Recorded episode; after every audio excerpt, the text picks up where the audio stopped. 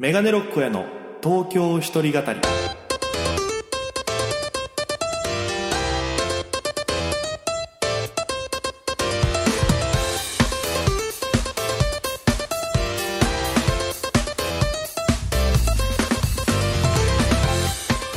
さあ始まりました。メガネロックへの東京一人語り。パーソナリティは私県出身で現在東京でフリーのピン芸人として活動しております。メガネロック大江です。よろしくお願いします。この番組は大都会東京へ口先一つで乗り込んだ沖縄芸人の一人語り。コロナ不況揺れ動く時代。それがどうした？メガネロック大家が聞かせる本音のお笑い東京物語が始まります。ということで第42回放送分です。よろしくお願いいたします。いやー連日暑い日が続いてまして。なんかあのいろんなツイッターとか見せたらね東京から沖縄にちょっと旅行というかお仕事とかで行った人が結構な確率で沖縄の方が涼しいって書いてるの見てええー、って思ってて。そんだけだって東京とかもだって30ね7度8度がずっと続いててっていう。でやっぱり外歩いててもねやっぱその僕チャリ乗るんですけど東京で。坂道とかガー下るじゃないですか。もうねこのちょっと前までは冬とかだったらねこう風が冷たいっていうのはあったりとか、まあ、涼しいとかね春だったら感じてたんですけど熱風熱波がすごいすごい。もうだからチャリ乗ってるのもきついですが涼しくないですから、うん、ちょっと前のだって夏とかはさチャリで下ってる時涼しいって思ってたけど今涼しくない本当涼しくないからやばいですよえー、皆さんもね、ぜひちょっと体調管理には気をつけてくださいね。夏風邪も流行ってますからね。えー、ということで本日もよろしくお願いいたします。ということで、えー、まあいろいろこの1週間あったんですけども、まあ、この1週間をもとに、だいたいトークテーマどれにしようかな、これにしようかなっていうのを、まあ、決めたりするんですけども、今週のメールテーマはこちらでございます。久しぶり。久しぶりでございます。えー、皆様からね、この久しぶりにまつわるテーマでいろいろ募集もしたんですけど、なぜまず久しぶりというテーマに今週したのかっていうと、あの、まあ、体調もね、あの、前回の放送を聞いてくださった方はわかると思うんですけど、結構喉が枯れてて、で、大丈夫かなみたいな感じだったんですけど、あの、まあ、良くなりまして。で、その翌日に、あの、先輩の二人静香さんという渡辺所属のね、えー、先輩がいるんですけど、その ABC お笑いグランプリ決勝行ってたりとか、まあ、NHK とかいろんな賞レースとか出てる二人静香さんの、かがやさんっていう、まあ、男女コンビなんですけど、おかがやさんっていう男性の方から連絡が来まして、あの、キングオブコントの一回戦の音響をやってくれないみたいな、もしスケジュール空いてたらって言われて。で、僕ちょうどスケジュールが空いてたんで、あ、じゃあ行きますっつって。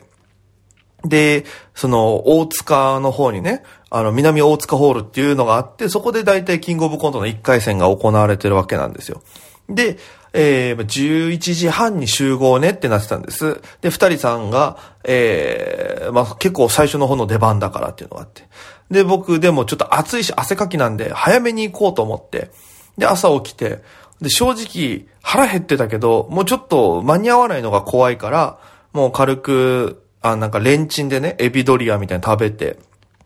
で、ウィーダインゼリーみたいに飲んで、で、そのまま、何時ぐらいに着いたかな ?10 時40分ぐらいに着いて、で、そこからちょっとスタバに行って、駅のそばにスタバがあるんで、スタバでちょっと外でコーヒー飲みながら涼んでたんです。で、11時半ぐらいになって、えー、二人さんと合流させてもらって、で、一緒に会場まで向かうんですよ。で、その時に、あの、一応、あの、台本印刷するね、つって。で、その二人さんのその、コントの台本と。で、まあ、携帯から音出すんで、で、携帯なんか今そういうのあるんだと思ったんですけど、メモ機能に、もう音声も貼ってて、要は一枚のメモで、バーってこのきっかけの部分になったら、その音の、なんていうのかな、あの、押すボタンのやつ貼られてて、で、また今度バーって進んでまた押すボタンっていう、もうなんかすごい、あ、こんなのできるんだと思って。で、それで渡してもらって、これでお願いね、っつって。で、まあその、一応何かあった時のためにように CD もあるからってもらって、で、コンビニタでなんか好きなの取っていいよって言われて、で、僕はあの、モンスターを買いまして。で、あの、モンスター飲みながら会場入りしまして、で、まあちょっと僕も久しぶりの音響で緊張してて、で、南大塚ホール受付が2階にあるんですけど、大体その、まずちょっと練習しようかってなって、南大塚ホールのちょうど裏手ぐらいにちっちゃい公園がありまして、で、そこで結構出場者の人とかがギリギリの最終練習みたいなしてて、で、そこで二人さんと、まあネタは見たことあるやつだったんで、で、それでこうタイミング合わせたら、あ、結構で、すごいいいタイミングバッチリだったよ。なんかやってた？って言われるから、いや、あの、沖縄にいた時ずっと音響をやってて、みたいな。先輩のネタの音響とか行ったりしてて、つって。あ、だからなんだ、みたいな感じになって、で、そこでまあ二人さんと練習してたんですけど、隣にまた違う出場者の方が練習してて、で、で、その向かいは工事現場みたいになってて、で、こう、そしたら、その、結構みんなね、熱入って練習してるからなのか、の工事現場のおじさんがさーって来て、その僕らじゃないもう一人のコンビの人たちのところに近づいてって、頑張ってよ、テレビ見てるからね、つって。で、あありがとうございます、みたいな。うわ、なんかめちゃくちゃいい光景だなと思いながら。で、そのまま会場入りまして、で、本当になんか、なんていうのかな、視聴覚室みたいなところがあって、で、そこに机があって、で、そこずらーってこう並んでて、そこの、一コンビ一机みたいな感じで当てられてるんですよ。で、そこで荷物置いたり着替えたりとかして、で、僕は先に、あの、携帯持って、えー、その、オペレーターさんは会場の後ろの方から音出すから、で、後ろの方に行って、で、順番待ってて、で、入って、そしたらスタッフさんがいて、こうこうこうで音確認してください、出してくださいっていうのをややるんですよ。で、準備よかったら、じゃあちょっと前の席で座っててみてくださいって言われて、こう見てて。で、順番になったら、僕の番になったら、まあ、刺して。で、二人さんコントやって、で、全部音出して、で、もう、なんとか終わりまして。で、えー、楽屋戻って、で、ちょっとまあ僕次ライブがあったんですけど、時間があったんで、まあなんかどっか行こうか、なんか食べるって話になって、で、食べようと思ったけど、僕、その後から気づいたんですけど、その時ちょっと軽い熱中症になってまして、あの、食欲がま、全くなかったんですよ。だから、ふさりさん、ちょっとじゃあ涼しいところカフェとかでもいいですか？みたいなんで、コーヒーだけ。コーヒーとサンドイッチを送ってもらって、で、ちょっと喋ったりとかして、で、その後ライブ行って、で、帰ってきたらもう、あの、吐き気がすごくて。で、もう食欲もないし、食べ、お腹空いてるのに飲み物しか喉通らないみたいな。で、結局、わーってなったんですけど、マーライオン状態になったんですけど、何も食べてないからもう、大変なことになって。で、うわ、きつってなりながらも、その後、まあ、入ったら結構楽になったんで、ご飯食べて。で、うわ、もう暑さやばって思いながら、あの、そっから、まあ、その、久しぶりに音響やったっていうのもあったし、その時。で、久しぶりの熱中症にもなったし。で、で、土曜日は久しぶりに営業に行きまして、えー、FEC の OB でもあります先輩のバイソンさんからね、お話いただきまして、あの、岩月の方で営業があって、沖縄のメンバーでやるんだけど、どう？みたいなのをいただいて、で、あ、じゃあ行きます、つって。で、そのメンツが、えっと、僕と、バイソンさんと、えー FEC の、えー本人まだ所属はしてるけど、今東京に住んでる真夜中っていうか深夜さんっていうピンの方がいまして。で、岩槻での営業なんで現地集合でね。しかも11時からだったんですよ。で、それがなんかセレモニー岩槻だったかな？っていう、その、葬儀場みたいな、その、告別式みたいなやるときの、そのホールみたいなの、お家じゃなくてね、ホールでやるタイプあるじゃないですか。で、そこのホールが、まあ、うちはこんなこともできますよ、こんなこともやってますよっていう、まあ、その、知ってもらうためのお祭りじゃないですけど、なんかそういう展示会みたいなやつがあって、だからお人形供養があったり、あとはその、家写真撮りますよみたいなブースがあったりとかっていうのは、あ、こんなんあるんだと思いながら。で、そこに、バイソンさんと深夜さんと合流して岩槻駅で。で、入ってって。で、まあ喋ったりしてたんですよ、久しぶりに。たら、あの、井上さんっていうね、バイソンの井上さんが、深夜、いつぶりなの？つって、営業つって。で、東京来てあんま舞台立ってないだろうっつったら、なんか、えー今年に入って2回目、令和に入って4回目ぐらいだったと思うんですけど、なんかすごい、全然立ってないじゃないですか、ってなって。で、みんなでこう喋ったりとかしてて、で、主催の、主催というかまあこのお仕事くれた方がね、いらっしゃって。で、じゃあその、先に深夜さんが前説でやってみたいな。で、本当は本編メンバーだったんですけど、なぜ深夜さんが前説枠になったかっていうと、あの、真夜中っていうか深夜さんがその活動してなさすぎるっていうね、今話した通り。活動してなさすぎるっていうのプラス、あの、潜在写真っていうね、こう、プロフィール写真みたいなのが必要だったんで、だから僕はちゃんとしたのを送ったんですよ。で、そしたら深夜さんのが、もうなんか、えー、もう舞台上でもあるんですけど、もう肌着に半ズボンみたいな、もう、あの、家で過ごしてる格好の、なんかこう、ちょっと、いい写真じゃないみたいな のが出てきたから、これ本当に大丈夫ですかって主催者さんが心配になって、前説枠になりまして、深夜さんが。本編が僕とバイソンさんと、あと、えー、外国人落語家の、えー、三遊亭高青年さんっていう方がいらっしゃって、この3名で本編はやるっていうのになって、で、朝11時ですよ。そのセレモニーホールで、こうやるわけですよ。ちゃんと講座も組まれてて。で、席もなんか、えー、右左分かれてるんですけど、15席ずつぐらいずらって続いてて。で、その中で、えー、深夜さんが最初前説やるんですよ。で、ネタやりますね、つって。で、もうめちゃくちゃその昔からやってる僕の大好きな、あの、ガジャンっていう、沖縄の方言で、かっていう意味なんですよね。か。かを殺すっていうネタがあって、で、顔を生えたたきでこう、やっつけるみたいなネタだったんですよ。で、それがもう面白いんですけど、その深夜さん、久しぶりからかわかんないですけど、沖縄出身っていうのを言い忘れてて もう途中からガジャンとかって言い出すけど、何語かわからないみたいな空気感になってて。で、その深夜さんがもうやり始めて、しばらくした主催者の人が、あ、もうちょっと、じゃあ、あの、本編大家さん行きましょうみたいな、なんか、不安がちょっと買っちゃったのかで、ありがとうございましたって、深夜さん帰ってきて、出囃子流して、で、僕はどうもって出てって、で、その時で、まあ僕トップでやったんですけど、えっと、右の席に、えー、おばあ様4名、左に、えー、お母さんとお子様3名と、えー、FC をよく見に来られるお客様と、で、後ろに、えー、おじ様が1人ずつみたいな、そんなに多くはなかったんですね。で、まあちょっと、寄せなんで漫談形式でちょっとネタをやって、で、僕15分とかって言われてたんですけど、その15分1本がないから、えー、4、5分のネタを、まあ、3個ぐらい。で、間ちょっと喋り入れようと思って。で、その形式でしたんです。で、まあ、ポッと喋って。じゃあコントやります。昆虫食レストラン。で、またコントやったら、ありがとうございました。いや、こういうことをよくやってまして、ニュースとか見てネタ作るんですけども、みたいな漫談をちょっとやって、で、またじゃあ今度、交通安全の標語を見ていただきたいと思います。お願いします。で、ネタやります。で、ありがとうございました。で、また喋ります。で、じゃあ続いて、バターチキンカレーっていうネタがあるんで、これ実際にね、実家であった出来事を元にしたんで、聞いてください。つって。で、ショートコント、あ、ショートコントじゃない、コント、バターチキンカレー。つって。で、あの、お母さん久しぶりに実家帰ってくるって連絡してよね。つって。で、お母さんのそのカレーが食べたいって言ったわけじゃない。つって。なんでバターチキンカレーなの？一回も作ってくれたことのないバターチキンカレー。いや、僕が食べたかったのは、あの、お肉とか野菜がゴロって入った、あの、バーモンドカレーみたいなのがあって、ネタ始まりのところで急に、ドンドン、つかちゃん、どんつかちゃん、たんたん、つかつかつかって、急に出囃子が鳴り始めたんですよ。もうネタできない空気じゃないですか。で、えー、何これってなって、え、もうそんなに時間経ってましたってなって。でもちょっともうネタできる空気じゃないから、ごめんなさい、もうちょっともうネタややんないっすわ。こういうことがあの実際ありまして、続き気になる方、僕 YouTube にネタ上げてるんで見てください、つって。で、主催の人ね、おじさんの方が、あのー、なんかいるかなと思って、すいません、つって、これもう僕結構長くやっちゃってました、みたいな。あの、15分ぐらいで聞いてたんですけど、まず15分いってないかなと思うんですけど、つっても、の、後ろね、扉が開いた状態で、このお客さんどんどん入ってこれるようになってるんですけど、その扉の方向に誰もいないんですよ、スタッフの人が。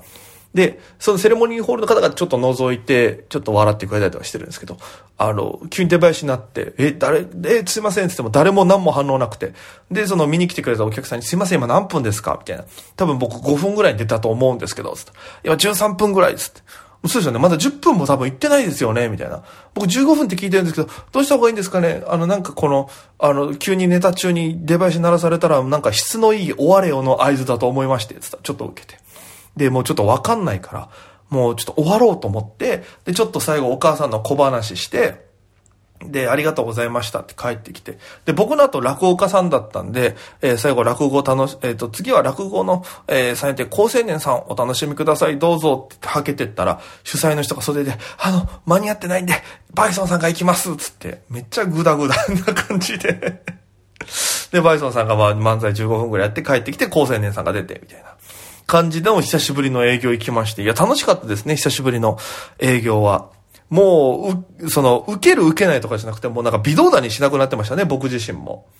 うん、すごく楽しくできました。いい経験になりましたね。ありがとうございます。まあ、そんなことがあったんで、メールテーマそれにしたんですけど、えー、ありがたいことにメールもツイッターからも来てまして、あ、あとね、その、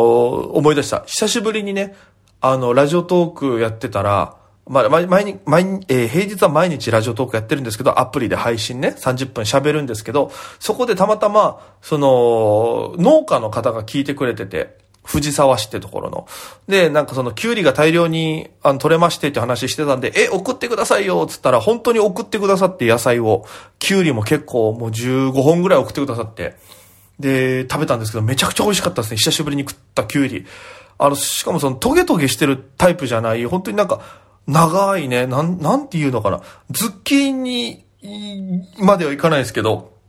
なんかそれぐらい大きいキュウリいただきまして、めちゃくちゃ美味しかったです。久しぶりにキュウリ食ってうまいなと思いましたもん。うん、ありがとうございます。あと、それで、まあ、久しぶりってテーマにしたっていう。これ言い忘れてたんでね。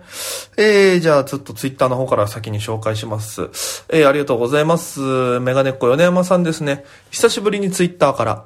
久しぶりに行った場所が、風景変わっていて嬉しくもあり戸惑うこともある。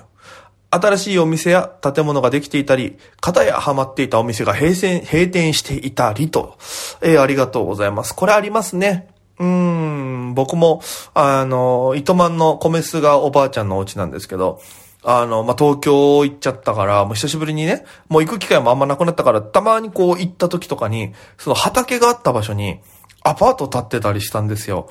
うん、なんかその、あ、もう、あの光景じゃないんだ、みたいな、ちょっと寂しさはあったりとかね。それこそ地元でも駄菓子屋さんがコインランドリーになってたりとか、なんかいろいろこう変わっていく様。その中で変わらない店っていうのはやっぱり、なんかもう味じゃなくて人でこう愛されてる感じ。まあ味もね、美味しいかもしれないですけど、僕はその、なんか懐かしい子供の頃に食ってたあの味を食べに行くみたいな感じで。うん、好きですね。これめっちゃ切ないですね。あの、これで言うと、その TOKIO のね、あの、セーブアスって曲があるんですけど、これ皆さんちょっと聞いてみてもらえたら、あの、わかるんですけど、本当に今、米山さんがくれたようなことをね、ギュッとした歌詞に詰め込まれてる懐かしさをこう、なんか彷彿とさせる、なんかこんな、こんな気持ちにさせてくれる歌があってね、それ久しぶりに聞いたらやっぱグッとくるものがあったんで、えーよかったら TOKIO のセーブアス皆さんも聞いてみてください。えー米山さんありがとうございます。そして、えーメールいただきました。ラジオネーム、ちょろい米フレさんです。いつもありがとうございます。大江さん、こんにちは。テーマ、久しぶりとのことで、先週に引き続き、久しぶりに行った歯医者の、歯医者についてお話しします。待ってましたよ。えー大江さんが親知らず抜歯した時の話、案外スムーズに済んだことや、頬の内側を噛まなくなったことなどを聞き、親知らずの抜歯に恐怖心しかなかったのが少し解消されました。ああ、よかった。けど、頬の内側を噛まなくなったのに、メールを読むのちょくちょく噛むんですね。おい。すごいなあなんかちょっと、麻酔じゃなくて皮肉が効いてますね。さて、抜歯当日、親知らずが斜めに生えており、隣の歯とぶつかっているので、砕くことから開始。歯の中で響くゴリゴリという音、砕けた歯のかけらのザラザラ感、麻酔で痛みは全く感じないので、ふーん、こんな感じなんだ、と冷静に手術を受けていました。右下の親知らずの抜歯は10分かからないぐらいで終了。これで終わり？と拍子抜け。むしろ口の中の感覚が麻痺しているので、抜歯の後にお茶を飲んでも味がしないことなどを楽しんでいました。あ、そっか。まあ、広範囲で打つからね、あれね。え、口の中は鉄の味が広がっていたものの、麻酔が切れてから自宅にいてビールをグビグビと。口の中ではきっと劣等愛状態になってたかもしれません。そんないいものか？そして残るは左下の親知らず。抜歯は来週に控えています。右下が無事終わったので、左下もそうなればいいのですが、左右に対等、対峙する、え左右に対等する親知らず。無事に対峙することができるのか？次週最終回、天国への階段か、地獄への門か、抜歯大台後編、君は伝説を目の当たりにする。昔のアニメなんだよな。しかも、先週も後編とかって言ってなかった？前編だった？いや、これも来週まで超大作ですね。3週にわたって、バッシ、バッシトゥーザフューチャーみたいなね。バックトゥーザフューチャーも2が一番面白いって言われてるように、多分バッシトゥーザフューチャーも2がピークにならないようにね。ちょっと楽しみにしております。えー、ちょれ、コメフレさんありがとうございました。えー、皆様からもこんな感じでメッセージをお待ちしておりますよ。メールアドレスは、メガネ69アットマーク、r 沖縄 .co.jp。すべて小文字、megane 数字69アットマーク rokinawa.co.jp またはツイッター、ハッシュタグ、東京一人語り、東京に独身の毒に語るで、漢字4文字、東京一人語りで、えー、つぶやきの最後にこれを入れていただきますと、えー、読ませていただきますのでよろしくお願いいたします。